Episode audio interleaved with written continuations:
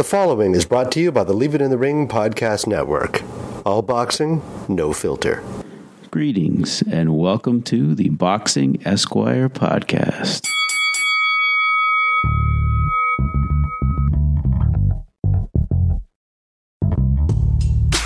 Welcome to another edition of the Boxing Esquire podcast, and actually the final Boxing Esquire podcast that I will be the host of, presented by The Ring and RingTV.com and distributed by the Leave It in the Ring network. It's my distinct pleasure to have as my guest uh, on this one uh, Scott Shaffer, once again, attorney extraordinaire. Scott will actually be uh, succeeding me in, in, hosting the Boxing Esquire podcast. Um, I have uh, a lot going on in in my professional and personal lives right now. Just can't put the time in anymore. And uh, but Scott's going to do a great job. Um, we talked about um, the huge, you know, busy weekend of fights with uh, Usyk and Tank, um, and Inoue. Um, great fights, great conversation. We talked about Wilder's recent comments about the Fury loss. We talked about a, the potential new uh, 224 pound weight division, have a little debate about it. Great conversation. Hope you enjoy. It is my distinct pleasure to have as my guest on the Boxing Esquire podcast once again my good friend Scott Shaffer, uh, attorney extraordinaire. Um, and uh, welcome back, Scott. Here we go. All right, Kurt, let's do it. so, folks, I you know make a, an announcement here. I have like a lot of stuff going on in uh, in in my professional life um, and uh, and personal life, and uh, I'm just worn out. So. I'm actually uh, going to be stepping down as, as the host of the Boxing Esquire podcast, and I will. But good news, I will be transitioning it to my friend who's right here, Scott Shaffer. Um, and I know Scott's going to do an excellent job. Um, and Scott, maybe uh, give him a little background on, on, on, you know things that you've done in boxing and, and your uh, expertise. Sure. Well, first of all, I'm, I'm, I'm really excited and grateful that uh, Kurt is trusting me with his uh, with his baby here that he's created. And uh, Kurt and I have known each other 23 years now. We've been we've been friends uh, we've been friends for 23 years, so it's it's a it's a great honor to to work on something that Kurt's uh, Kurt started from from from uh, the ground. Um, and for those of you who don't know, like Kurt, I'm an, I'm an attorney and have been in and around boxing for a number of years now, and I've worked with Kurt and. Um, as Kurt knows, uh, I've, I've, represented Lou DiBella over the years, uh, Ricky Hatton, um, I've represented a number of boxers in litigation. I've represented some promoters. I've, I've done some work with Sauerland Event uh, during the Showtime Super 6 era. Um, more recently, um, I represented uh, former cruiserweight champion Krzysztof Glowacki. Uh, we had an arbitration hearing with the WBO, and it was one of my finer moments as an attorney. Uh, I was able to convince uh, the WBO to guarantee uh, another title shot that should be coming up, by the way, on uh, the Anthony Joshua Kubrat Pulev undercard. Glowacki's in tough against Lawrence Okolie for the vacant WBO title, but um, just being a part of helping him get that opportunity uh, was was uh, a big moment for me. So I've been around the sport for a while, and uh, I've been also a writer. I've written for Fight News from the early days of Fight News, and uh, the last bunch of years I've been with BoxingTalk.com and you know check that site out. I uh, pretty much use that as a blog and and just uh, have. I'm happy to uh, try this new opportunity, this new adventure uh, in, in, my boxing career. It's, it's been it's been a great ride over the last 23 years, and I can honestly say I wouldn't be here um, without Kurt. So Kurt, should I should I tell him how we met? if you want, sure. Go ahead, man. So uh, the year was 1997, 23 years ago. Is that math right? I don't want to make an Errol Spence mistake. And 97 sounds right. It was definitely 97, and uh, I, uh, Kurt and I were fresh out of law school, didn't know each other. I was working for New York Life Insurance, and for the first month. Uh, I was kind of, they brought in a whole group of young attorneys, and I was kind of the leader of the pack for the first month. And then uh, after about two months, they kind of rearranged the seating, and I found myself sitting next to this guy, Kurt Emhoff, who had some boxing flash or boxing digest out on his desk, and uh, pretty quickly discovered uh, we both had a love of boxing, and um, he started taking me to the gym to meet Buddy McGirt and see Levon Easley train, this, this boxer he was managing at the time. Uh, we started pretty much talking boxing from 9 to 5 at work, and uh, within three or four months, I was fired from the job for lack of production. that's, uh, that's absolutely a true story. I was fired from the job because of speak talking boxing with Kurt excessively. Um, it's a blessing in disguise. We've gone on to we've both gone on to bigger and better yes, things in New yes. York. No longer working in, in insurance. That's right. We've both gone on to bigger and better things, but uh, uh, we've got a long history together, and uh, um, I've learned a lot about the sport from Kurt. So uh, let's go, Kurt. Awesome, awesome, awesome. So let's get into some boxing. I, I mean, it was a, it was a massive.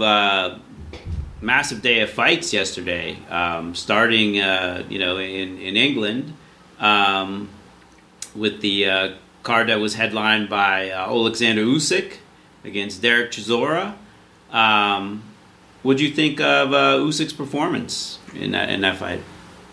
Well, he won the fight. Um, he two of the judges scored it seven rounds to five. He definitely won the fight, clear of controversy. Um, you know, it was the kind of performance though that gives you pause about whether he can really uh, compete with Joshua, Anthony Joshua, and Tyson Fury. Uh, seemed to have trouble dealing with an aggressive heavyweight like Chisora. Um, Chisora took the fight to him, gave him a lot of problems, and um, you know Chisora did not seem like he was in the greatest of physical condition. Seemed to be tired. I give Chisora a lot of credit. I mean, he was, you know, huffing and puffing very early in the fight.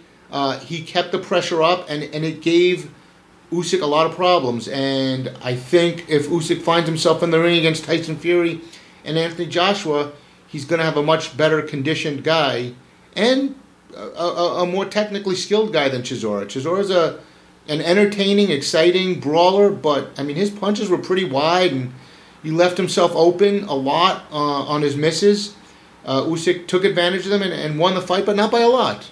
Right, right, yeah. What, what struck me was, uh, you know, Chisora just his his feet are incredibly slow. So um, cutting off the ring was very difficult for him.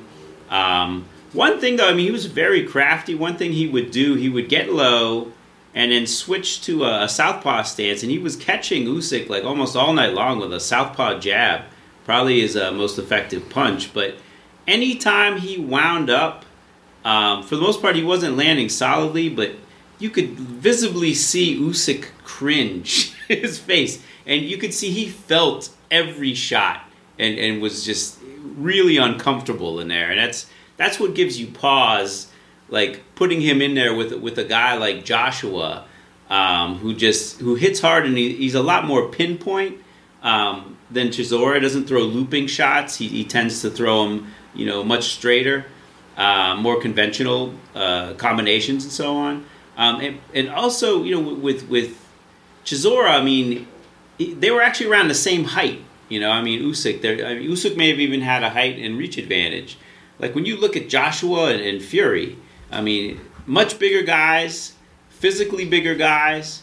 Um, you know, it's it's really going to be a struggle for him to compete with those guys. But having said that, I mean, if you look at the bigger picture, you know, Chisora, you know, how did he do against Dillian Whyte? I mean, he lost a split decision and, and was, I think, ahead on the cards when Dillian Whyte stopped him in the 11th round. So you have to think Usyk actually beat Chisora more convincingly than Dillian White did. Yeah, I mean, I don't think there's any question that Usyk is is one of the top Top six, five. Top five. I mean, I say at worst six or seven or eight. Right. Um, so, so we're really just talking about his ability to compete against the, The very top, best, the yeah. top two guys. Right. Um, and uh, we're going to get back to this in a later segment of this show, but I think this fight showed that uh, you know, look, look, put aside the Chazz Witherspoon fight because to me that wasn't a, a Chazz Witherspoon was was kind of a semi-retired guy. Right. You know, take take that out of the equation, and Usyk is jumping up from fighting 200 pound guys to 250 pound guys, and we're going to get back to that. But there's a big difference. That's a 50 pound difference. Derek Chisora is a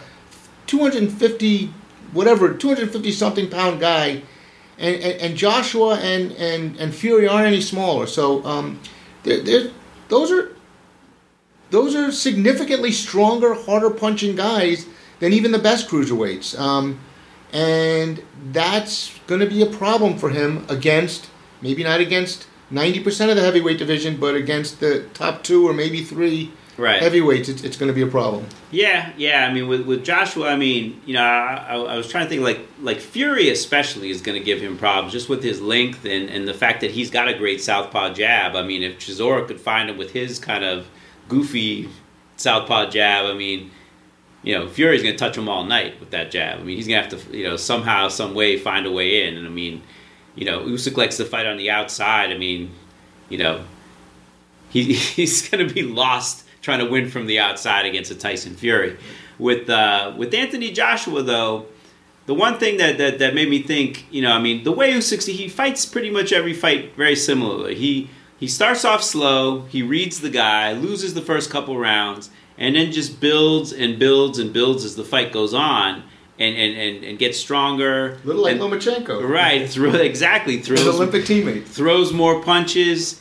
And the one thing about Joshua, save for the rematch with Ruiz, was he always tends to gas a little bit in, in, in the middle round. So, you know, there's Joshua has some vulnerabilities that maybe Usyk could take advantage of um, with his movement. I mean, I don't know that Joshua's feet, or I mean, I'm, I'm, I think he's got much better feet than, than Chisora, but he's not exactly fleet of foot either.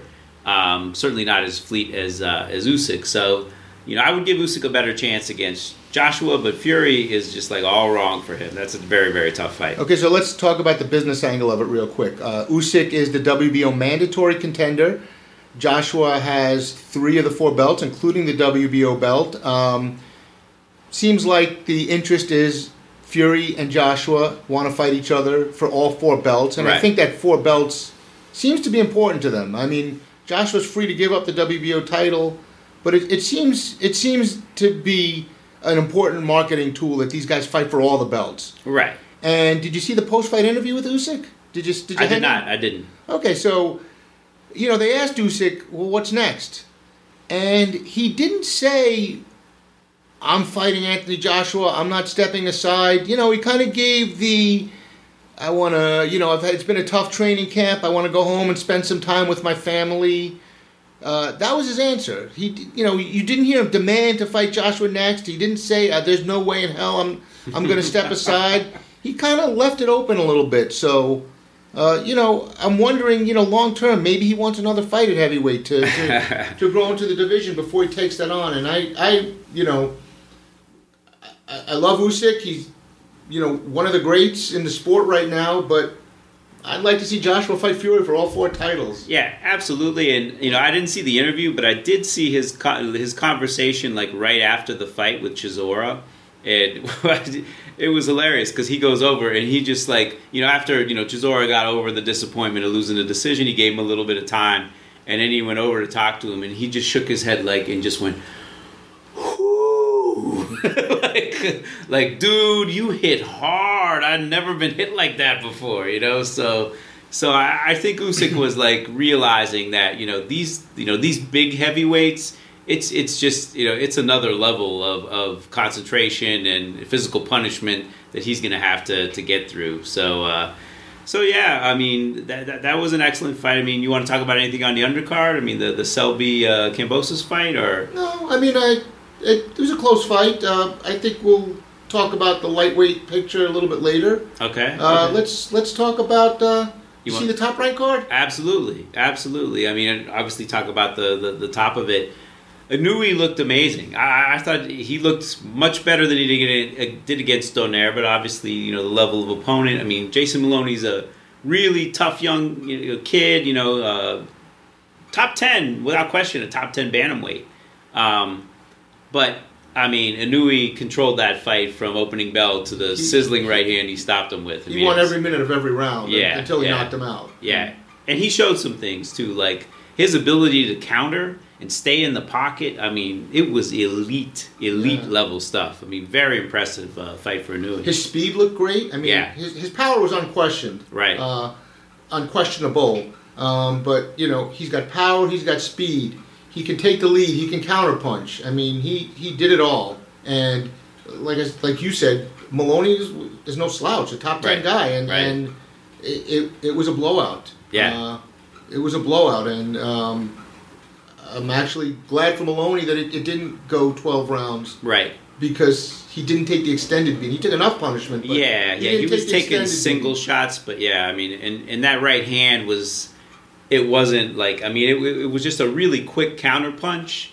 I mean, he had, he had been taking some punishment, but I mean, I've seen Inoue hit people harder than he got hit. You know, it was just a really well timed shot that he never saw, and it put him out. But uh, but yeah, I mean, what I what I really enjoyed about the about the broadcast was listening to Tim Bradley and Andre Ward just go, "Oh shit! Wow, this guy's got the goods." Like I, I Yeah. really really like the way he's fighting. You know, like the, like the subtleties, just you know, with the countering, staying in the pocket, just skills. You could just see them admiring or hear them admiring his skills. Right. They, they, they came in almost a little, A little skeptical, a little yeah. skeptical, and, and he and he made them turn them into believers. Absolutely, absolutely. Yeah. that was a really impressive performance, and the great part about it is bantamweight has some some great fights for him. You know, I mean, Casimero looked amazing in his last fight, just blew out you know Duke Micah. So, I mean, people want to see that fight, and then you've got um, Donaire Donaire against ay, ay, the WBC champ. Yeah. The Luis Nery.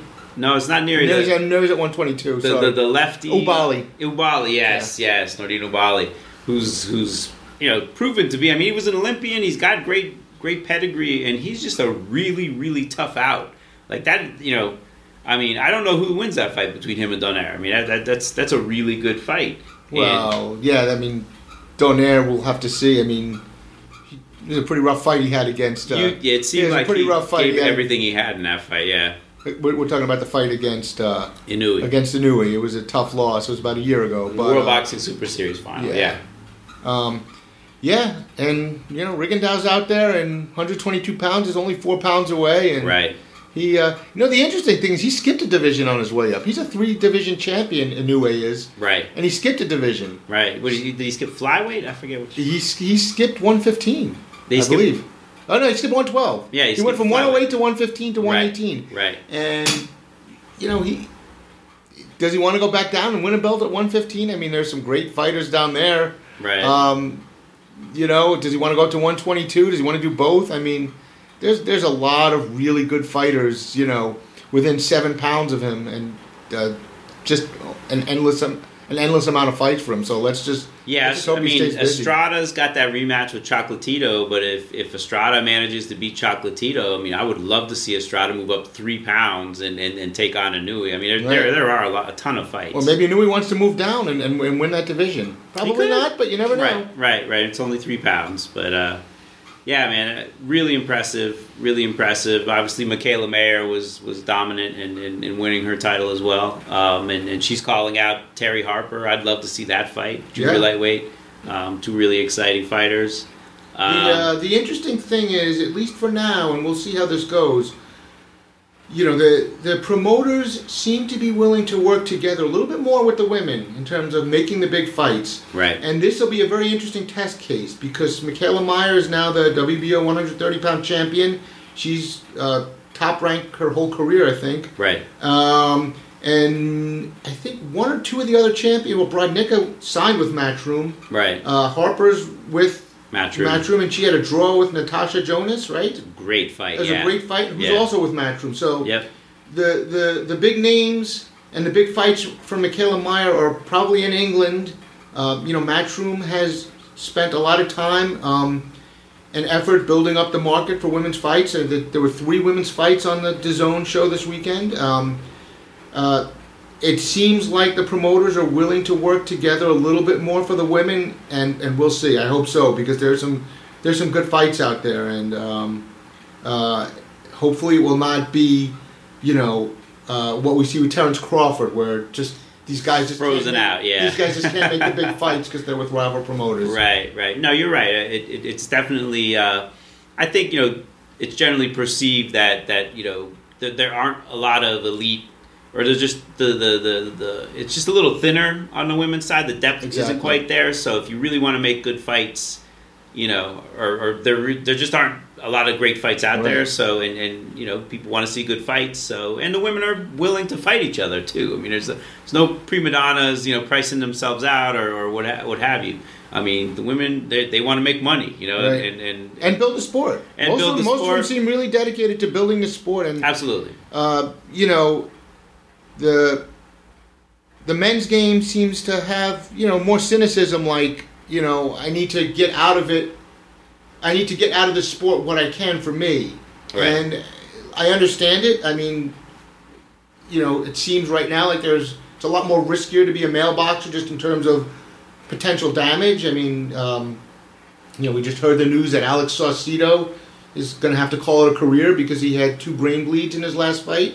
Right. Um, you know, we, we haven't really had that much of, uh, you know, women are they're two minute rounds, they're ten round, they're they're uh, two minute rounds, ten round fights, not three minute rounds, twelve round fights. I, I'm not, I can't say to a scientific certainty that that makes the game safer, but right now there seems to be a spirit among the women, like, hey, like we're on the verge of of really taking the sport to a next level, and and and let's make these fights not only for ourselves but for the good of the sport. Right. And you just don't kind of I, I don't get, you know, that Deontay Wilder or Tyson Fury, just to name two, are, necessarily making their career choices based on the good of the sport.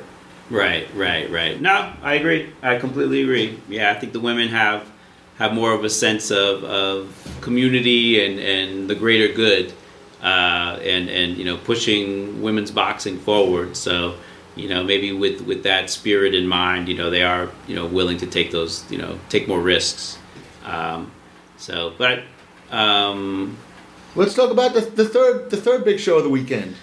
yeah, the. What- Uh, What'd you, what'd you think of Gervonta Davis and Leo Santa Cruz? I thought, you know, it was a really interesting fight. Really interesting fight um, because, you know, you a lot of when, when it was initially announced, I think most people thought, ah, you know, Gervonta's just going to blow him out. He's too big, you know, because I, I think most people thought it was going to be 135 pounds. Right.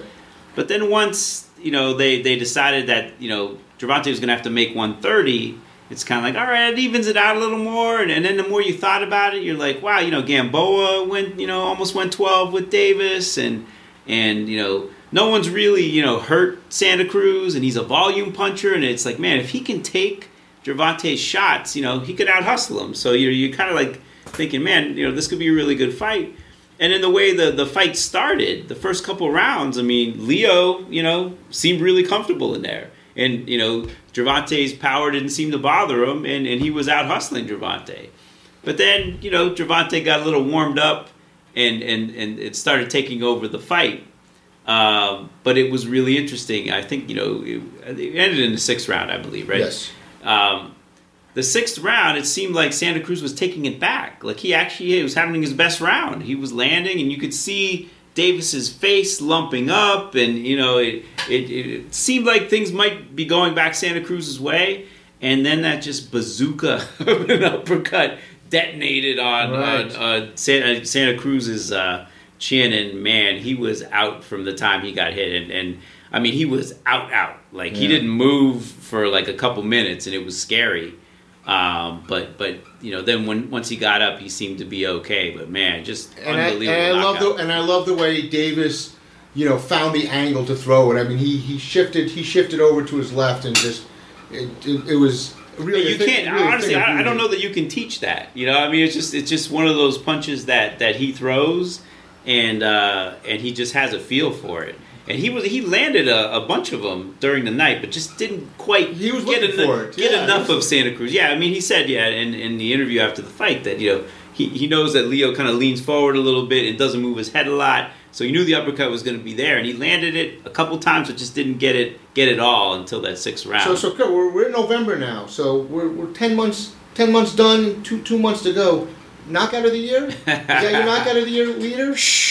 There's been so you know for for a, a shortened year th- th- there's so many really great candidates you know i mean You got Um, Povetkin over Dillian Whyte. Povetkin and Dillian Whyte, you know, obviously uh, Zepeda and Baranchyk, that Yeah. was like a devastating one punch one. I think the, the, the clubhouse leader before COVID was uh, Eleider Alvarez.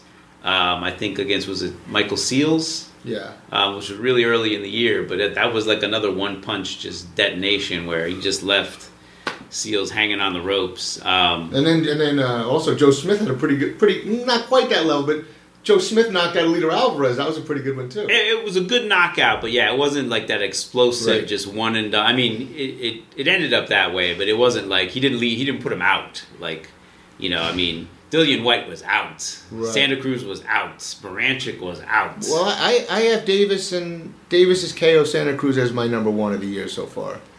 yeah, I mean, it's you know, you kind of have to go back and watch them all again, but I just think you know, I mean, as good a fight as Baranchyk Zepeda was, and to my mind, I mean, I, I don't think there's any. I mean, I don't know how you top that as fight of the year. I mean, eight Right. knockdowns in, Right. in five rounds. It's just unfreaking believable. But um, yeah, just the what was at stake in the Davis fight. Two titles on the line, two weight divisions. The the caliber of the fighters, and just how clean that shot was. I mean, it's hard to argue against it, but you know. I mean, Right. Povetkin's shot was damn clean too, and that was two top heavyweights. I mean, it's it's really kind of a toss up, and, and you don't want to you know have, suffer from like recency bias. So maybe maybe give it like a month or two. And, Well, we can, and we can revisit this at the year's end, but I, I've, I've got this number one right now. Maybe maybe I am. and that's legit. That's legit. It was a thing of beauty. I think.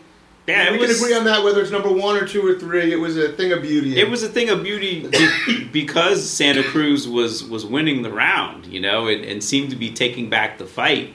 Um, and and the and you know like Gervonta, I've never seen Gervonta lumped up like that. I've never seen him get hit like he was getting hit by Santa Cruz. So Right. Well, next next weekend's another busy weekend of boxing, but uh, Showtime will be showing the delayed broadcast of that fight next week. So if you haven't seen it, uh, yeah, definitely check it out. It's a It's- very competitive fight, very compelling two fight. two of the recent. I mean, Santa Cruz is a four division champion, so he's got to be considered a, a recent great. yeah, And Davis looks looks like he's on his way to being a great. He's got he's got the goods, and man, if you if these guys can just stay at 135 and all fight each other, I mean, man, you got Gervonta. Yeah, let's got- let's hold that thought and come back to that. We want to come back to that, but I want to I want to talk about something else uh, that that that broke uh, over the weekend, and that was uh, Deontay Wilder ended his social media uh, social media silence and uh, really said some controversial things. I'm gonna um, gonna read a little bit of it to you, but this Okay. was this was uh, this is a video that Deontay Wilder posted on Twitter, and uh, he started talking about the Bible. I'm going to skip through a little bit of that, but um, uh, you know, he, he was clearly talking to Tyson Fury here and said, um, I quote, "What you don't understand, thief." What you did is what my people deal with all the time someone cheating them from providing their greatness into the world. It's a burden we cut it's a burden we cut off only to make us stronger. I saw in the first fight when your cornerman, Ricky Hatton, was pulling down your glove to put your fist in the improper position. You all tried the same method the second time, but this and that time you scratched the flesh out of my ears, which caused my ears to bleed. It's impossible for a brand new 10 ounce glove to bend, to keep a smushed in form, or to have loose space in it. I highly believe you put something hard in your glove, something the size and shape of an egg weight. It's the reason why the side of my face swelled up in an egg weight form, and it left a dent in my face as well. But in the midst of all of it, you still can't keep this king down. You would have to kill me. And then he said, in the end, it took a crab in a bucket referee and a disloyal trainer, that's a reference to Mark Breland, mm. to throw the towel in just to stop me. And he went on, quote some Bi- quoting, quoting some, some Bible scriptures, and, and says, payback is coming. Hmm. And so. Um, Did he also say something about putting something in the water? Or Well, in a separate interview, not on that video, in, Okay. in, a, in a subsequent interview, he th- was then asked about the videotape and, and said he believes that uh, his water was spiked with. I mean, he wasn't exactly scientific, but he seemed to be saying that the water was spiked with some kind of muscle relaxant. Hmm. And uh, he said that he believes that, that Mark Breland was in on it. Hmm. Um, so you want to? We, we got a little bit. We got, Where to start? We got a few things to. Un, we got a few things to unpack there. Um, uh, number one, um, why don't you you know you, you've represented guys and, and, and, and been in locker rooms. Let's let's talk about the accusation first that Fury had an egg egg weight in his in, inside his glove. Uh, I, I, I I mean, you know, to, why, why don't you tell the viewers you know what the process is for gloving up? So, so yeah, I mean, generally, especially with a fight that big, um, when the fighter just tapes up, when he gets his hands taped, first of all, there's an inspector from the commission there at all times in the locker room, watching what's going on. I mean, you can't even go take a pee if you're the fighter without the inspector coming in and following you. So you've got an inspector there at all times, and when a fighter gets his hand wrapped, uh, especially you know for fights that big, and uh, honestly, generally for main events uh, at any fight, uh, a representative from the other camp comes in and and and supervises, you know, and, and watches the person wrapping the hands. So just to make sure that you know they're following the rules and that nothing like that happens. You know, obviously, famously, you know, Margarito got caught, you know, putting some you know dried up. Uh, Plaster. yeah, plaster like substance. I mean, I don't know if it, it ended up being actually being plaster, but um, some something in it that was really hard in, in the in the in the padding part of it. Because Right. sometimes guys will have you know they'll have that that that you know uh, they'll, they'll make a little pad. I mean, I've been in locker rooms. I mean, it was a championship fight. I mean, in, in France. I mean, uh, uh, Andam when my guy Lorenzo fought Andam, like Andam was trying to use sanitary pads. And I and I, I brought the WBA commissioner in and said, listen, you know, you can't put that on your hands. You know, that, that's an illegal wrap. You know, and, and, and he had to take it off. So you have someone from your camp go over and watch the hand wraps and make sure that Now, do you- nothing goes in there that's the a foreign substance. Do you, do you get to sign the wraps? no, no, no. The, the representatives don't sign the wraps, but the inspector does. Okay. Yeah. So put the signature on the wraps. Yeah, yeah. Okay. And then the glove comes on. Right, and then, then they glove up, and you know, usually the inspector will. I mean, sometimes I mean, I, I can't say that every inspector like feels the glove, but generally they do. You know, um, you know, they, they make sure that that that it, it feels like it's got padding. Obviously, since the the Collins fight, the Resto Collins fight, where the padding was taken out. So yeah, you you they they inspect the glove. They they watch how the the glove gets put on and and, and taped and. And they um, sign their name over the tape. and they sign their name over the tape. So that if someone takes off the tape, Oh, and the gloves are also the commission stores the gloves from the rules meeting. They store them correct. so that no one has access to them, and they've inspected them at the rules meeting, and both sides get to That's, inspect that's, the gloves. that's, now, now you're talking about at the at the weigh-in. yeah, either yeah. After the weigh-in, there's been- a rules I've, meeting. I've been at this too. There's a Yeah. weigh-in, and usually, from what I've seen, um, and I've been at some world championship fights, uh, they have the gloves out. They're they're they're wrapped and sealed, right, and usually you have a, a, two pairs of for each for each boxer, right. and the other side has the opportunity to, to touch them in the. In, Yeah, they put touch them on, put them them. on, yeah, and, and feel them, and, and I mean, listen, and again, I mean, I've, I've been at And the boxer then the boxer selects which pair he wants. Yeah, they select the their, glove? their number one and their number two. Right. Because just in case a glove splits or something happens in the fight, you need to have a second pair. So if there was some tampering with the glove, it would be presumably noticed right then and there. Right, right. If there was tampering with the glove, you would notice it. I mean, I would hope that you would notice it at, at, at the rules meeting. But after the rules meeting, once you pick those gloves, The commission or the, the, commission wraps them up, puts them in a bag, you know, puts number one and number two on it, and they keep them at the commission, and then they bring them the night of the fight, so that there's no funny business with the gloves. And then when you break them out, that was the process you just described about watching the hand wraps. right, right. And and and once the gloves are on, they put tape over the gloves and sign and sign Right, the tape. right. Yeah, the commission wa- watches you put the glove on, you know, tape the glove up, and then you know if if if they're satisfied that you know no funny business is going on, they they initial it. And so, what do you? I mean, this is kind of a setup question, but so what do you think of the likelihood that that that if someone wanted to do that, that they could slip an egg an egg weight? I mean, An it- egg weight in- into the glove. First, first of all, to me, the whole egg weight thing, like, how does that even work? I mean. So you're saying he's holding the egg? I mean, does he hold it in his fist? I mean, you couldn't even make like a fist if you're trying to hold. it. I mean, it would like hurt your hand to try and punch with Right. that. So I mean, I mean, uh, is he saying they put they put it in in in the pad in the wraps? I mean, an egg weight would stick out like a Well, sore maybe, may, thumb. maybe maybe uh, Deontay didn't go into this kind of detail, but you know, look, did you see the Did you see the footage from the first fight where Fury kind of threw a punch and The, the glove's like was, flapping. The glove was flapping. So, so maybe their theory is that the egg weight was in between it was in the padding of the glove or maybe. something. Yeah. I mean, I think it would be so obvious if that he was like whipping uh, an egg weight in a glove. Right. You know, I mean, it just this honestly, it just sounds just absolutely ridiculous. It's it's it's it's crazy talk, and I usually wouldn't want to give it really credence, but this is a fight that so many people saw. It's of such importance to the sport, and and quite frankly, you know, if you look at the video on Twitter, this wasn't a video that was just a stream of consciousness rant, or or maybe you know we, we've seen boxers, you know, late at night, maybe drunk or just upset or distressed and just wanting to unload their conscience uh, on social media. This wasn't that. This was a, a video. It, it looked like Deontay was memorized or was reading a few of his Well lines. produced, yeah. He he thought this through. He quoted the Bible. Uh, there was there was music in the background. Someone added in some footage and, and some pictures of, of his cut, of the cut on his ear. So this this was this was something that was well thought out.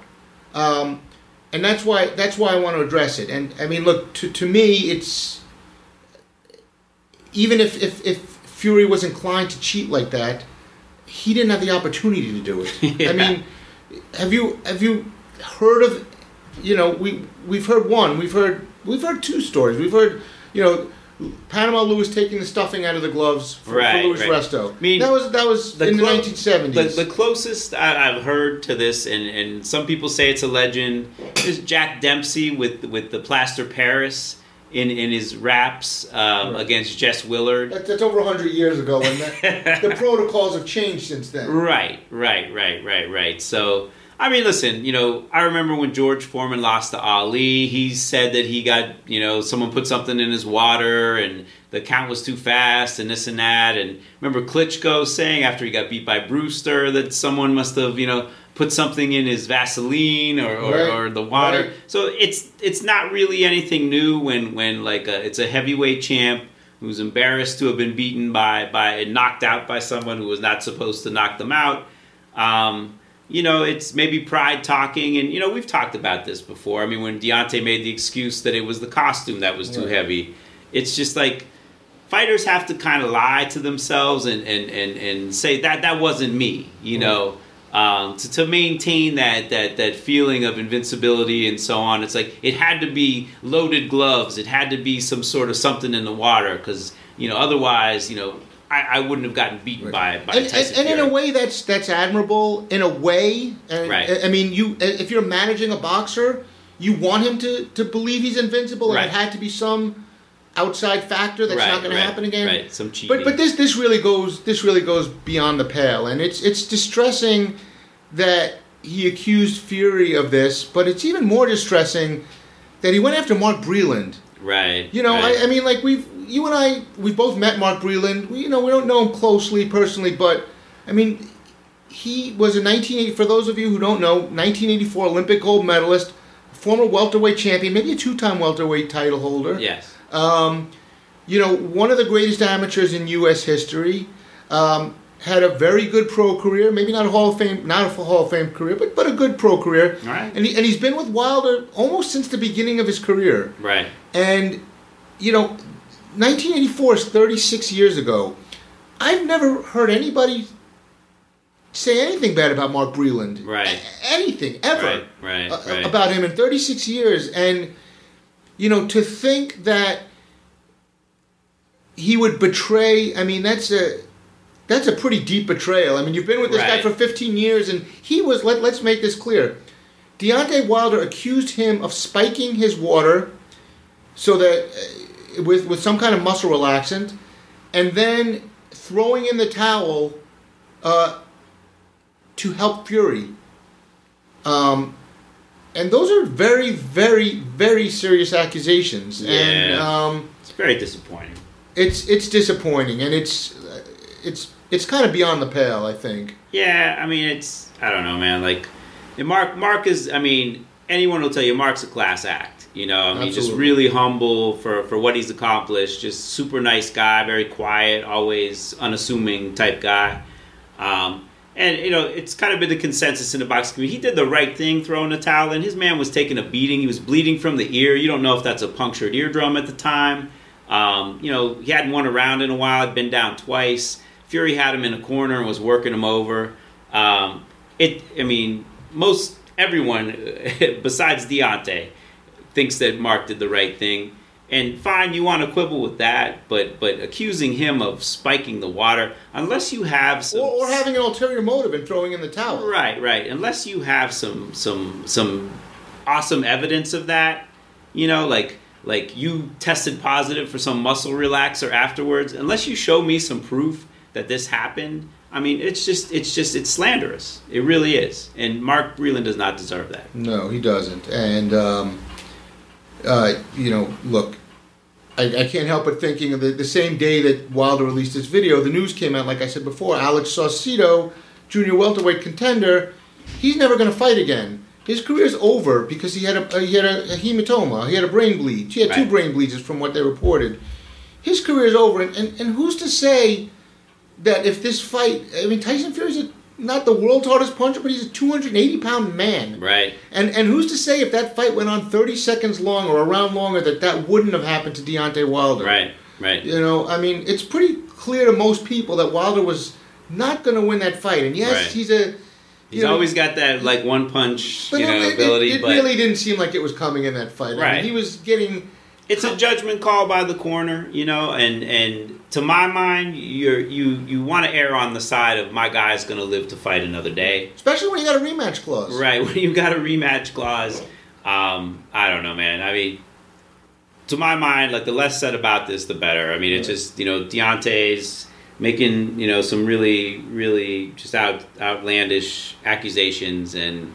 I, you know, at this point in time, uh, it's just kind of best left ignored. you know, I, I, but I- you mean we you, you you address him though because I mean Mark Mark doesn't deserve it. Mark doesn't deserve that. Yeah.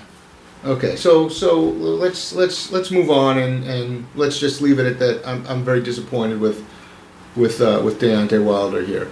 Okay, so uh, let's talk a little bit further about what's next for Deontay Wilder. Now, uh, my conspiracy theory, a lot, lot less lot less evil.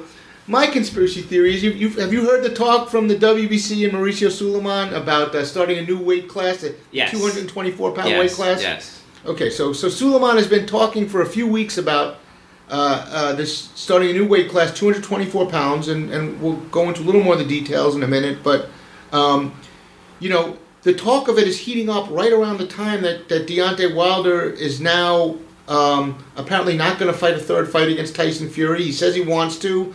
Fury says he's moved on. He's you know looking at other opponents. Um, you know, my theory is the WBC might be creating this weight class just for Deontay Wilder, and that the announcement of this weight class is going to coincide with and the first fight in the history of this new weight division, which doesn't have a name yet, uh, is going to be Deontay Wilder versus, I would assume, to be some kind of credible yet semi-handpicked opponent um, to get things started, and and that could be kind of a face-saving way for Wilder to get out of a rematch with Fury that most people seem to think would not be a great career move for him, other than the, other than for the cash.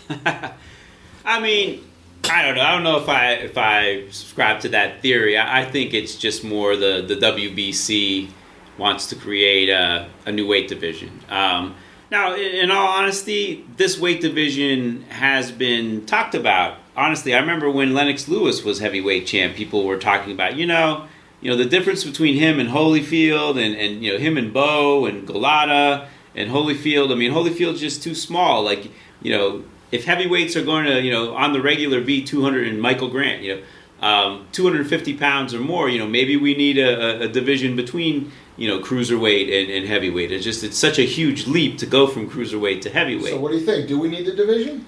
I mean, my, I tend to think that we've got enough weight divisions. You know, I mean, I, I see the logic, you know, of, of that. Where you know, when when it just really is, you know, I mean, it's hard. You know, it's hard for cruiserweights to move up and, and fight heavy. I mean, you know, back in the day, light heavyweights had a heck of a time, you know, and the heavyweights have just gotten bigger and bigger. Um, but you know, we've already got 17 weight divisions. It just seems like you know, it's you know another title and more confusion, and you're going to have five, seven, eight more champions with all the if all the the sanctioning bodies jump in. Um, yeah, I mean, you know, I don't know, and I'm, I'm going to disagree with you on this one, Kurt. I, I like this idea. okay, And uh, you know, you've known me long enough to know I'm not a I'm not a huge supporter of the sanctioning bodies and their their different moves for weight classes and titles. I think a lot of the stuff they do is ridiculous. I actually kind of like this idea. Um, you know, I, I was thinking of you know Usyk and the and the and the trouble he had with with Chisora. And you know, I was kind of putting together like what would the division look like if they started it now. And you know, Wilder is generally, I mean, the 224 number. That I mean, that's another thing that that, that kind of set off a, a buzzer in my head. The 224, the, the number 224, that seems like the almost tailor made for Deontay Wilder. know, why not I mean- 225? I mean, he's, he's yeah. I mean, but but I mean, he's he's been you know between 218 and 225 for most of his fights, I think. Right. So, so I mean, that seems to be the perfect way from. But, but beyond Wilder, you know, you- you'd have Usyk would, would fit right into that division. Right. Uh, Michael Hunter. right. Uh, you'd have uh, Murat Gassiev, who Right. just returned to action uh, with a tune-up fight this weekend in Russia. Right. Former, you know, he's a former cruiserweight champion. That, that's uh, four guys right there. Yuniel Dorticos, I think, would, would move up into that division. Probably Briedis too. I mean, he's won the World Boxing Super Series. Probably wants some lucrative fights. So- not- he might do it for the money. I think he's pretty physically. He's fought at heavyweight before, He, he did knock out Manuel Charr, Yeah, he knocked out Charr. uh, so he could be in there. right. Um, uh, Frank Sanchez, the the young Cuban who fight for PBC, would be right. perfect for that division. Right. Uh, um, we that's seven or eight guys right there. Right, Uh, right. Some, someone else is probably slipping my mind, but you know the, the cruiserweights moving up and the smaller heavyweights, and you can have some good fights in there, and that could be kind of a, a passageway to a, a real heavy, you know, a, a shot at the at the real heavyweight title. Yeah, I mean, listen, it, it. I mean, it seems like the WBC is pretty intent on you know implementing this. I mean, they didn't they have Tony Bellew kind of look into it and Yep, yep. Um, I mean, if it happens, it happens. You know, I mean, like I said, my my objection is more it's just like you know enough. You know, we we have I- enough weight division. I, I can't disagree with you. I mean, Right. I can't disagree with you. But if you have this mechanism that would get stop Michael Hunter or Alexander Usyk from being avoided and, and, and make some of these fights, I mean, you know, if if if, if you know, in an ideal world, if this was going to be a real weight class and, and, and we'd see Wilder versus Usyk for the first championship fight, right? Those would be the top two guys in the division. If, if this is a mechanism that can make a fight like that happen, that's a fight I'd like to see. I mean, it, it can make some good fights happen. Yeah, I mean, listen, I, I wouldn't mind seeing that fight. I don't know that we need this division to make that fight, but uh, um, yeah, I mean, I don't know, man. I, I, let Joshua fight Fury and let Wilder fight Usyk for the. but I mean, uh, you know, beyond that, I mean, my thing is like the, the cruiserweight division has not exactly been, you know, I mean, it, it got implemented. There was maybe a need for it, but it's never really taken flight. You know, it's never become one of the glamour divisions of the sport. I mean, when Holyfield was there, it got a little attention. You know, the World Boxing Super Series has has tried to, uh, you know, I mean, uh, kind of raise its profile. But you know, cruiserweight, and not that there aren't great heavy, great fights at cruiserweight. There are. It just doesn't. At least over here in the U.S., it's never really caught fire. Um, if you create yet another division, I don't know, man. I, I, I just think you know the cruiserweights already are kind of like you know it's dead over here. You know the the junior heavyweight division. I don't know what they're going to They're, call they're saying they have a name for it, and that, that's going to be a big reveal that they've been promising for a couple of weeks now. Uh, you know the, I don't know the Joe Frazier weight or something. But, um, you know, uh, look, I think it's a good idea. I like the idea of it. Uh, if you're a- Disagree. if, if you're if you're asking me, do I think the sa- are, are the sanctioning bodies going to execute it properly? I don't have any faith in that. I mean, you know, one of the other things Sulaiman said when he was talking about it was that he would change cruiserweight back to the original 190 pound weight limit. Mm. And you know, if the WBC did that, and the other sanctioning bodies didn't follow, you know, what, what would that do to cruiserweight fights? yeah, I mean, you know, we- you're, you're a or, cruiserweight. un- or unifications. you're, Yeah, you're a cruiserweight who can't who, who who who can make 200 but can't make 190. yeah, you can't. Or, or you want to unify the titles and Right, you can't do a World Boxing Super Series again with that division. So- Um, and you know, Kalle wants probably wants to do it a third year in a row, but Well, it's been great. I, I've, I've, en- It I've thoroughly been. enjoyed it. I yeah, mean, there, there's been some. I mean, definitely the it, the- it created Usyk. the- yeah, I created Usyk. The Gassiev Dorticos fight was was a was a classic. Um, yeah, I, I don't know. I mean, I think as it is, as it is. I mean, at the top level of heavyweights, it's pretty good, but the heavyweights, as you fan out, it's it's kind of thin. You know, cruiserweights kind of the same way. It's not not the deepest of divisions. If you create another division, man, it's just it's just gonna like thin out the the, the big guys. I don't know, man. I, I just don't think there's enough depth for you know that division. Um, yeah, I just I don't know. I just don't see it as as, as creating as much excitement as it could. And I think you know Wilder and, and Usyk, you know, they see that the big money is fighting Fury and Joshua. You know, I mean, I don't know. I I just don't I don't see it taking off. I see, you know, I mean, if the WBC implements it, they implement it. Seems like they're going to. We're gonna have to live with it, but I'm not gonna be happy about it. well, we're- we're gonna come back and debate this, and maybe you'll be proved right, and maybe I'll be proved right. And we're, we're gonna come back and debate this. So let's let's take it down about 90 pounds and and and talk about the lightweight division. I interrupted you before when Hmm. you were just getting on a roll about how excited you were about Gervonta Davis. Yeah, yeah. I mean, you, there's just so much talent at lightweight right now, but all these guys have to stay there, and the powers that be have to be willing to make the fights. But I mean, you've got Gervonta Davis, you've got oh, obviously Teofimo Lopez, who is the man. yeah, right he's now. he is the lightweight champion of the world. correct. Forget the sanctioning bodies and all that. Right. You know, all the belts were on the line, but um, you know, he beat Lomachenko, who had pretty much was the acknowledged number one guy in the division, and Lopez had kind of gotten to the number two. You know, I, I think pro- pretty much by consensus. He's he's the champion. yeah, Okay.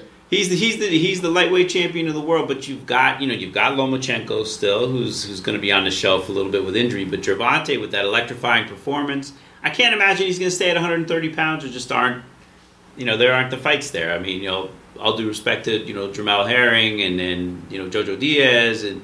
You I know, I mean, mean, Bur- Bur- Berchelt is a good fight, but Berchelt wants to move up to 135. That's what I've heard. He's he's a big 30 pounder. You got the, you got a cat named Shakur Stevenson there, Well, there, there's Shakur. That, And- that- and- that's a solid fight. and Lomachenko could move down, but He could, he could, but both of those guys are with Top Rank. You know, Okay. so th th those are you know probably not the- you know the, the the fights that are likely to, to to happen right away. I mean, unless there's some sort of you know thawing of the of the some sort of detente. You know, where suddenly PBC and Top Rank are making you know a lot of fights together. Right. But I mean, you, yeah, you've got Gervonta, you've got Teofimo, Loma, you've got, you know, obviously Devin Haney, who may be the most talented of all of these guys. You know, I mean, he's he's shown, you know, with the eye test, you look at him and you think this could be the next Mayweather. I mean, he's very elusive. He hits with power at this weight. He's a big 135 pounder.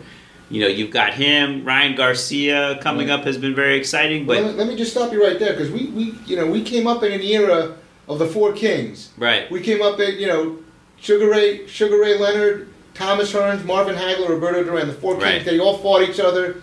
Most of them were all great fights. there was like a fifth guy in there, Wilfred Benitez, who there- also had some yeah, there, and there was and exactly, and there was, there was a good support. There was a good supporting cast too. right.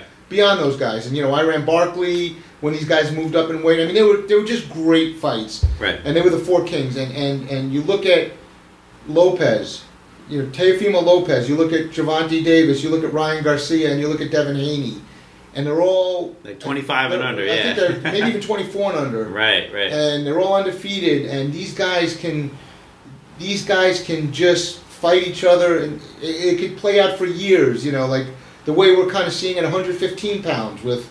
With uh, well, let's let's not get into that. But these guys can fight. these guys can fight each other for years, and you've got the supporting cast. You've got right, you know Lomachenko's still around. right. You've got uh, got Berchelt. you've got Bertel- you got Felix Verdejo. You've got Right, right. You've got you know guys. that- These guys can move up to 140, and there's there's plenty of guys at 140.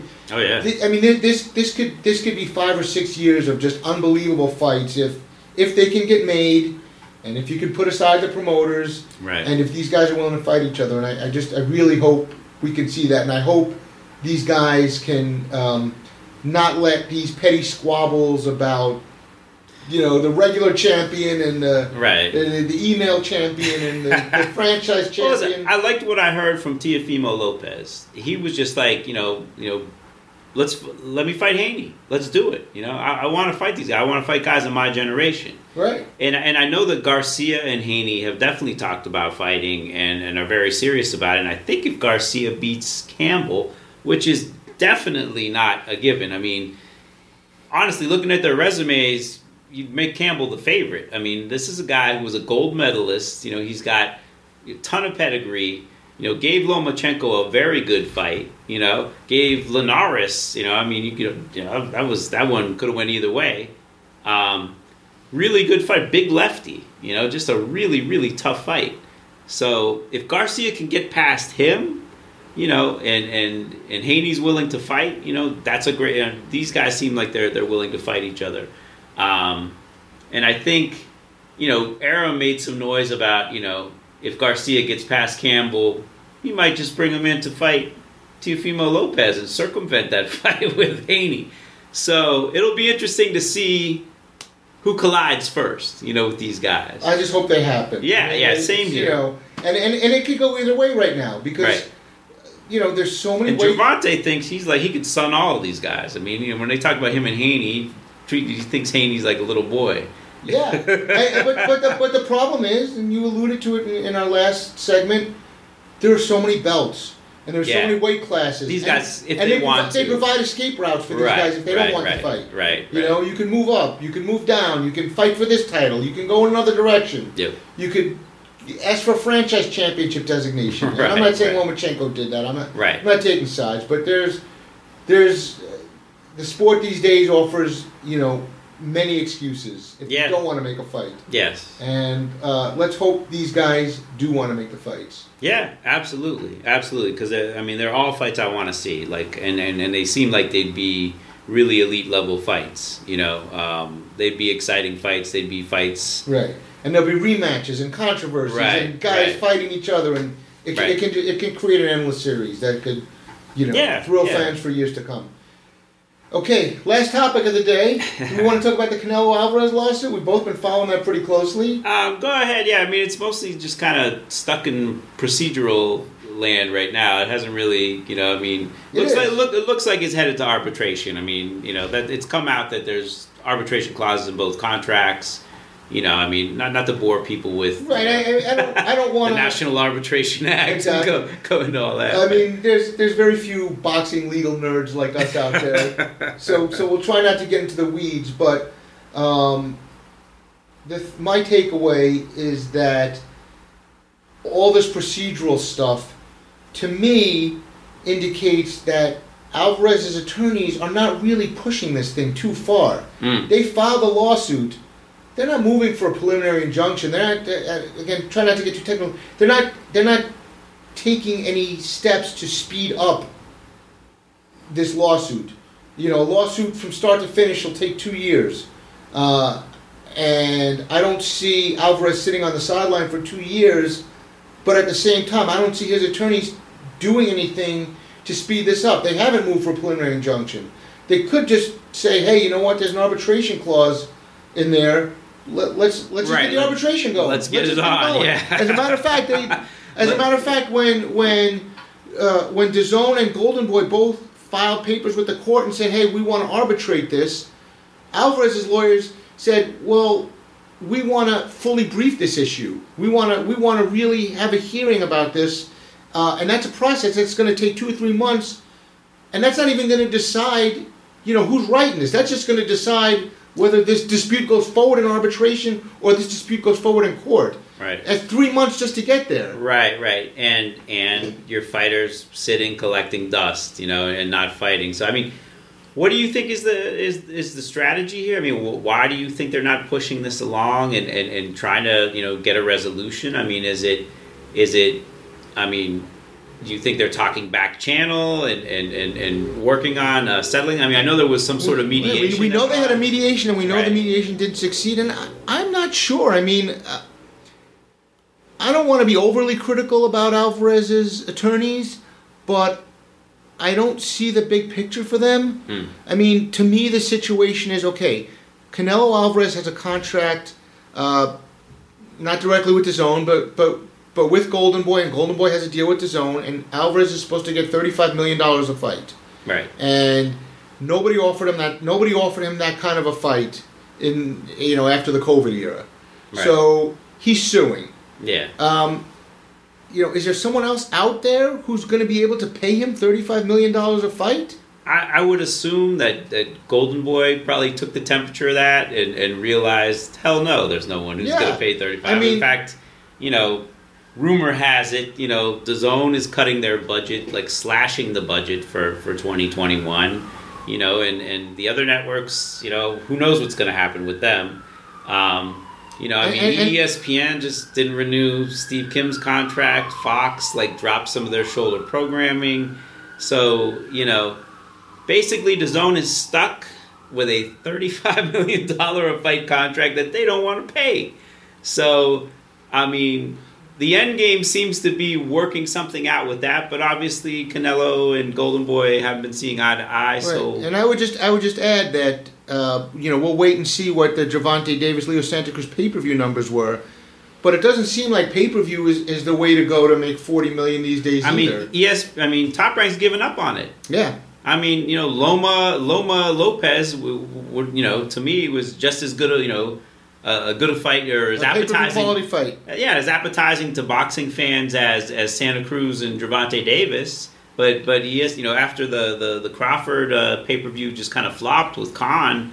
You know, I mean, you know, Todd duBoef, you know, is is is a big you know TV nerd. You know, and, and he, I'm sure he went over the numbers and was just like, you know, what do we do with this fight? You know, neither of these guys has been in pay per view. You know, are they big enough to do a pay per view that's going to be successful? And they made the call, and, and during these COVID times, no, we're going to put it on the regular network. And not only that, Crawford's next fight is also going to be on the regular. Now, this brings me to a point too. That's mean, I'm going to go off the Canelo lawsuit. Uh oh. But uh, you know, when you see a fight like that, Lopez and Lomachenko, that that's well promoted and people are very excited about, it, and then you see the TV rating that it does for the sport, Which was good. which was amazing, right? It was like over two million. It peaked maybe even over three. I mean, I, I can't remember exactly, Right. But it it was like for boxing mm-hmm. and nowadays and just television nowadays. You know, for a sport that's not the NFL or whatever, that that's like a really really good rating. You know, and I'm just like you know, you know you know, why, you know, Top Rank is going to do Crawford and, and Brook, and, and I'm sure that's really going to do well too. And you and you're seeing, like you were saying, the pay per view numbers just aren't really that great. You know, I, I mean, Canelo was really the the one big pay per view star, and he's no longer in pay per view, and no one has done like over half a million buys since then. Most of them haven't even done close. Yeah. And, so you know- at, at what point Right. do you kind of pull everything off and, and you know and, and, and, and just kind of put the big fights back on And regular TV? We're, we're in a really interesting time right now because of COVID. We're in, we're in November now, uh, and right now, in a normal year, you'd have the NBA and you'd have the NHL just getting started here to keep sports fans busy, and you Right. don't have that now because the schedule was messed up. Right. And you know the NBA, Although they might be starting, they might be they starting might be around they Christmas. might be starting around Christmas. they might be starting in January, but you got Right. a little window here. But what I'm saying is we're we're, we're in kind of uncharted territories here. It's clear that people aren't buying pay per views in, in the numbers that they used to. Right. Um, and it's clear that there's an opportunity to have, you know, there's a lot of networks out there that need programming now, which is part of the reason why ESPN put Lomachenko Lopez on there because they were worried they wouldn't have college football Right. at the time. And, you know, what's better long term? You know, if you have if you have Teofimo Lopez, a future star of the sport, you know the, the Super Bowl, the NFL Super Bowl is not on pay per view. Right. Do you, do you want do you want Teofimo Lopez to perform in front of th- two or three million people on ESPN? Right. Or do you want him behind a pay per view wall where you know maybe 400 500,000 pe- people are going to watch it? You want to build a star long term. Maybe millions watch it, but three to four hundred actually pay for it. I mean, okay, fair enough, but Yeah. but I think if you want to develop a long-term star, you put him on free TV. I agree. I mean, to you know, to my mind, I mean, and, and uh, I know there's a lot of boxing fans that agree with me. It's it's you know, I mean, for the long term health of the sport, you know, the vast majority of fights should be on on you know, especially since you've got free TV. Um, I mean, I know. Listen, Top Rank has, has kind of struggled with, with what goes what goes on ESPN, what goes on ESPN Plus, what goes on ESPN pay per view. You know, it's kind of you know they've they've struggled a little bit with that. Um, and I, I don't know if they they've they've come to a, a, happy you know place where they know what what goes where. Um, but you know, big fights like Lomachenko, you know, that the you know, and Lopez, which clearly the main, you know, that's more than boxing hardcores. When you've got right. millions of people watching, you've got general sports fans watching.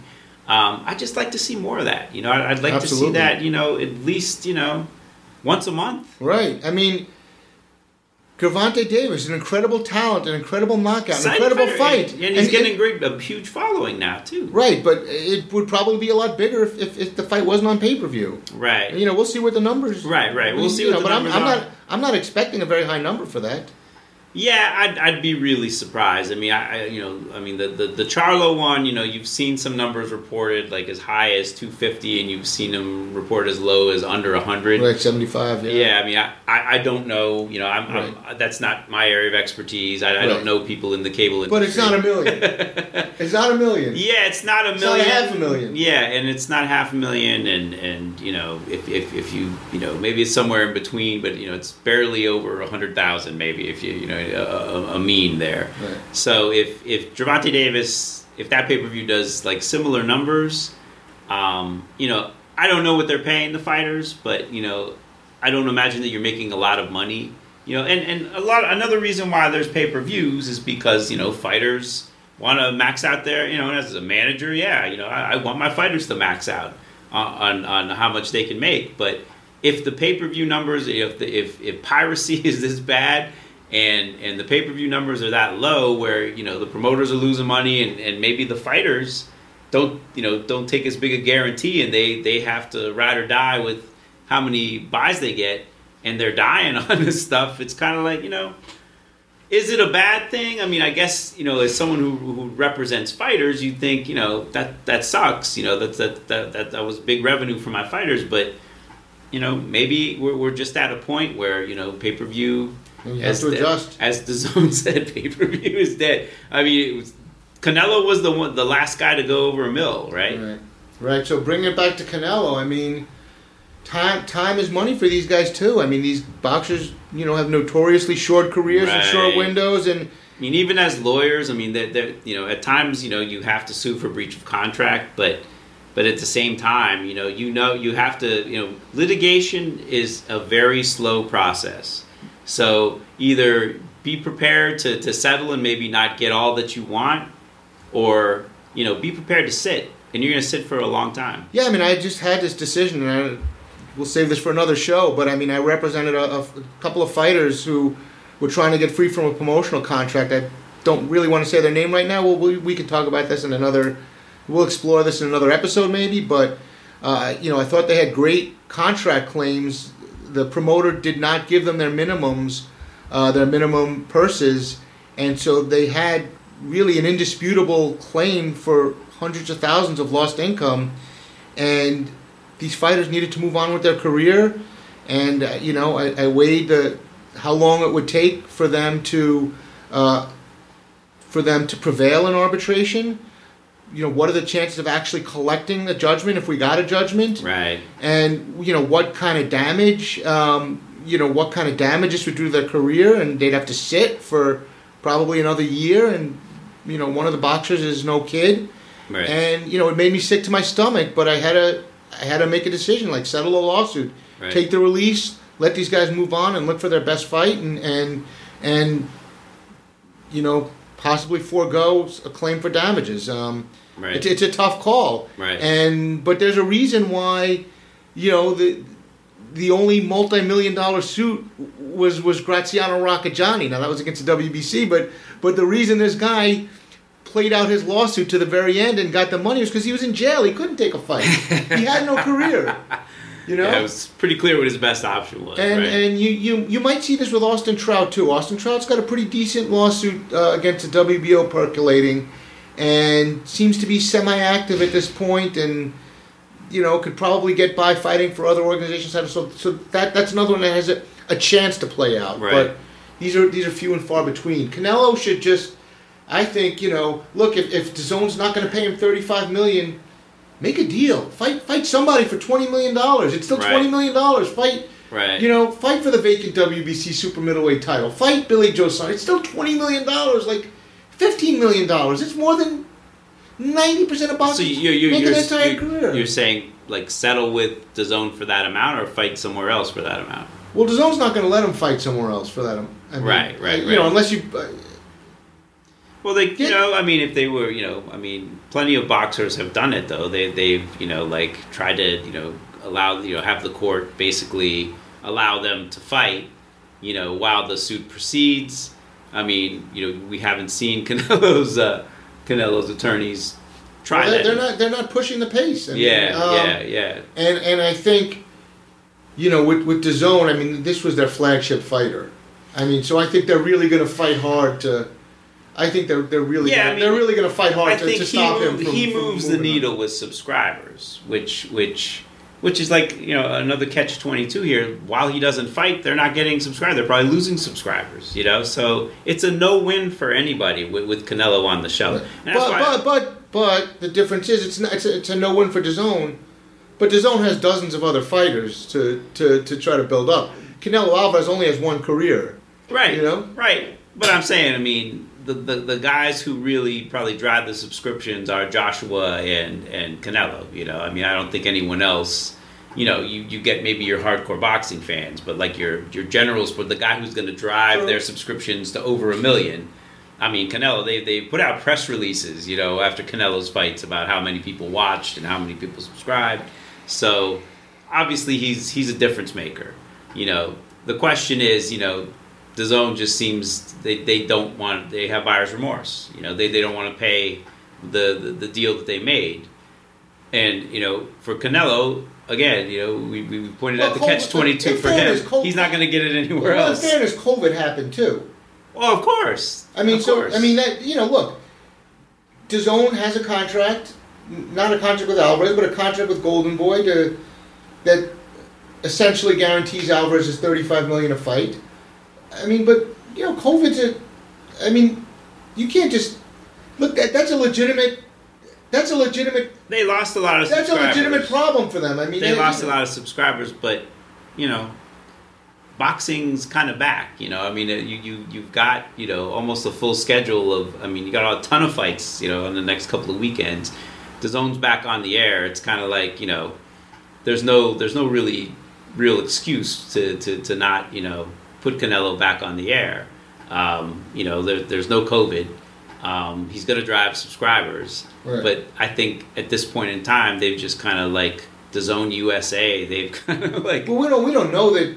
We're not privy to what DAZN we're not. has, has offered. I mean, it, it seemed like there was there was a mediation, and you, in reading the papers, it seemed like Right. there were there were negotiations. Right, they don't want to pay the thirty-five. fight. They, don't want to pay the 35.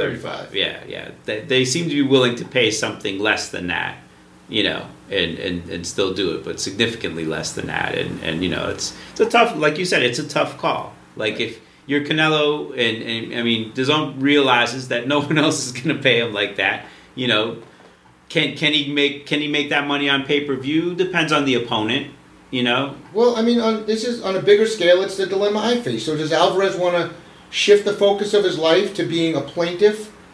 You know, does, does he want to be a boxer and, and, and, and make as much money as he can, and maybe not forty million a fight, but make, something. make millions and build your legacy and, and and and you know maybe you know guide other fighters or start your own promotional company? Or do you want to be a professional plaintiff and take the next two years and try to win 280 million dollar lawsuit against DAZN and then see when push comes to shove can you get the 280 million? Can you enforce it right. will, will, will zone go bankrupt i mean right. Right. you know, Exactly. I, mean, what- Exactly. what does he want to do here i mean i'm a boxing fan i mean i'm a lawyer but i'm not a litigation fan right. I'm a, I want to see him box. I don't well, want uh, to see him sue. that that was kind of you know I, I got I got interviewed by uh, Coppinger and Pugmire and, and, and you know I, I was like very optimistic that this thing would settle and, and Canelo would fight before the end of the year. Just more more as like a boxing fan talking, and just as someone who like when you had when you're on top of the sport, you know, taking two years off just you know, I mean, I, get it. It's a ton of money at stake, but like you said, I mean, there's no guarantees that, that you win this thing, or there's no guarantees that, like you said, they don't file bankruptcy. I mean, there's there's risk. There's a lot of risk, you know. Um, so I was optimistic that they would work things out. You know, somehow have some sort of matrix where maybe he doesn't get 35 for lesser opponents, but you know he can make somehow make that 35 on subscription. I mean, I think this is what they propose, like you know Mm-hmm. something lesser. Like if he, but if he drives enough subscriptions, he can get to that 35 number, and maybe if he takes on Triple G, he makes a little more. Right. You know, I mean, Fight an MMA guy. Fight. yeah, fight a fight Oscar. Fight. Fight. Exactly. Fight a. Uh, who's the Who's the Turkish boxer who he's talking about fighting for the 168 pound title? it Yildirim? Yeah. Uh, Yildirim. Uh, yeah, Yildirim. I mean, yeah. they're not great, but I mean, you know, we want to see him fight. Right, right, right. Yeah, and, and and that's it. I mean, you know, Andre Ward. I know it was a matter of principle for him, but you know, th- those two years off and and nothing to show for it. I mean, you know, I mean, I think he made a great deal with Roc Nation, so he didn't suffer too much financially from those two years. But he didn't lose two years of his prime. Same thing with Mikey Garcia. Um, but you know, it's even different with Canelo. Though. He is the biggest star in the sport, and you know, you wouldn't see this in any other sport. You know, like the the Los Angeles Lakers decide not to pay LeBron James. You know, you know. What, what the, the contract they made for him, and then you know LeBron James can't play now in the NBA because the Lakers think he's too expensive. You know, you, you just don't see this in any other sport. Okay. Well, well, you're you're a little more favorable to Alvarez's side than I am, I guess.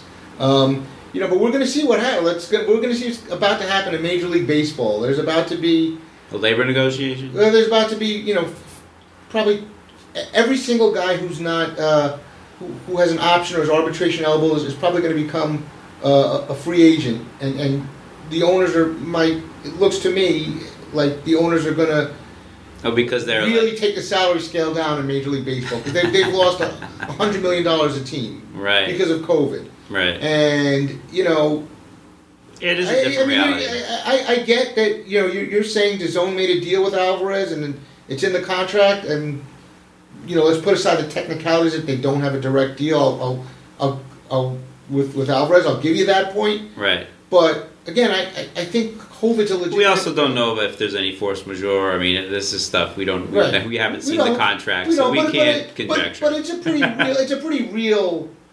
This isn't DAZN just making an excuse. I mean, they, No, they overpaid. agree. They have They suffered remorse, but- massive losses when, you know, obviously with no programming on the network because they were solely focused on boxing and MMA. I mean, yeah, they lost a ton of subscribers, and, and as it was, they had burned a lot of cash.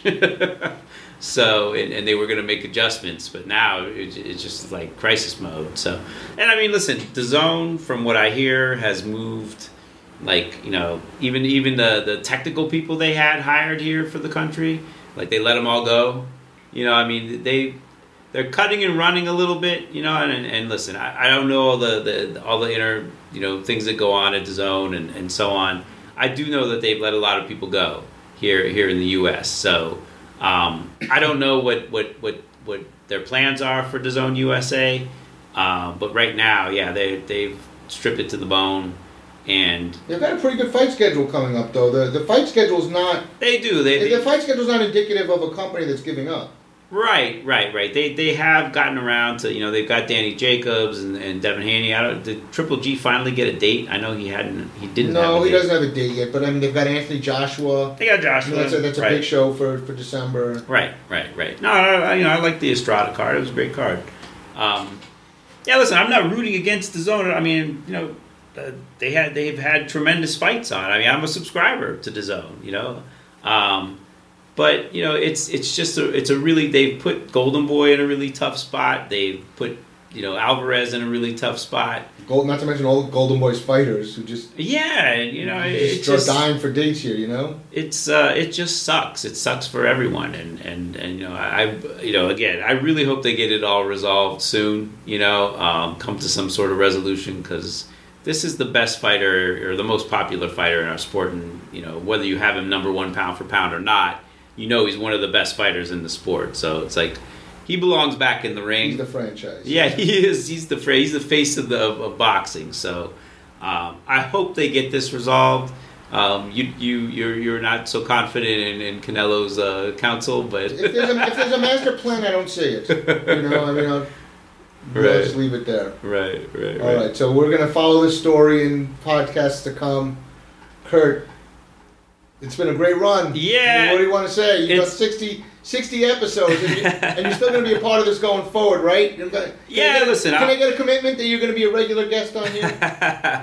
I mean, listen, I you know I I'll, I'll try, I'll try. I just I'm, I'm just really busy. You know, I remember Chris Rock saying about uh, I mean, for me it's just time commitment. You know, I, I, my time is is is is just really divided right now, and I, I can't put what I what I normally would into these podcasts. And and uh, I remember Chris Rock when people asked him why he like ended his show on. On, on HBO after you know it was still very successful. It was only maybe four or five seasons in, and he just said, you know, I just wanted to stop it before it started to suck. Right. So I, you know, I don't want to half-ass this. You know, I, I want, you know, uh, I feel like we've had some strong programming. Uh, we've had some really great shows, You really great guests, including you. Right. And you definitely have not reached the point where it started to suck. So, well, I appreciate that. So yeah, that that was that's kind of why I'm, I'm, I'm, I'm calling a halt to. Just I have some other things going on that are taking up a, a ton of my time, and and I just don't have the time to devote to this. But I think the podcast is in great hands with Scott. I mean, he's always been a very popular guest. People people really enjoy uh, our conversations. So I think you know you you know how this works. You know you've been a guest a ton of times. Right. Um, boxing writer in the sport, so you know it's, it'll be an easy transition, and uh, you know I hope people uh, continue to follow the podcast and support it. And I think Scott's going to do a great job. and and I'm this this show is being taped in your house, so I know where you live. Kurt. I know where you live, so I'm going to make sure you're a guest on this, and so the viewers don't have to worry. You're still going to be a part of this. All right, All right. all right, my man. Always a pleasure. All right. Thanks. Have a good one. And that will do it for another edition of the Boxing Esquire podcast, presented by The Ring and RingTV.com and distributed by the Leave It in the Ring network. I'd like to thank Scott for taking the time to speak with me. Always a pleasure. Um, if you like the podcast, please leave a comment or a rating on iTunes, Spotify, Stitcher, Audio Boom, SoundCloud, or wherever you access the Boxing Esquire podcast. I'd really appreciate it it helps new listeners find the podcast. And also, do not forget to check out um, this podcast on ringtv.com. Um, it'll also feature uh, some background on the interview with Scott. And uh, and this is it for me, man. Um, but until next time, as, as you enjoy Scott's uh, version of this podcast, so long, everybody. Did you get what you was looking for?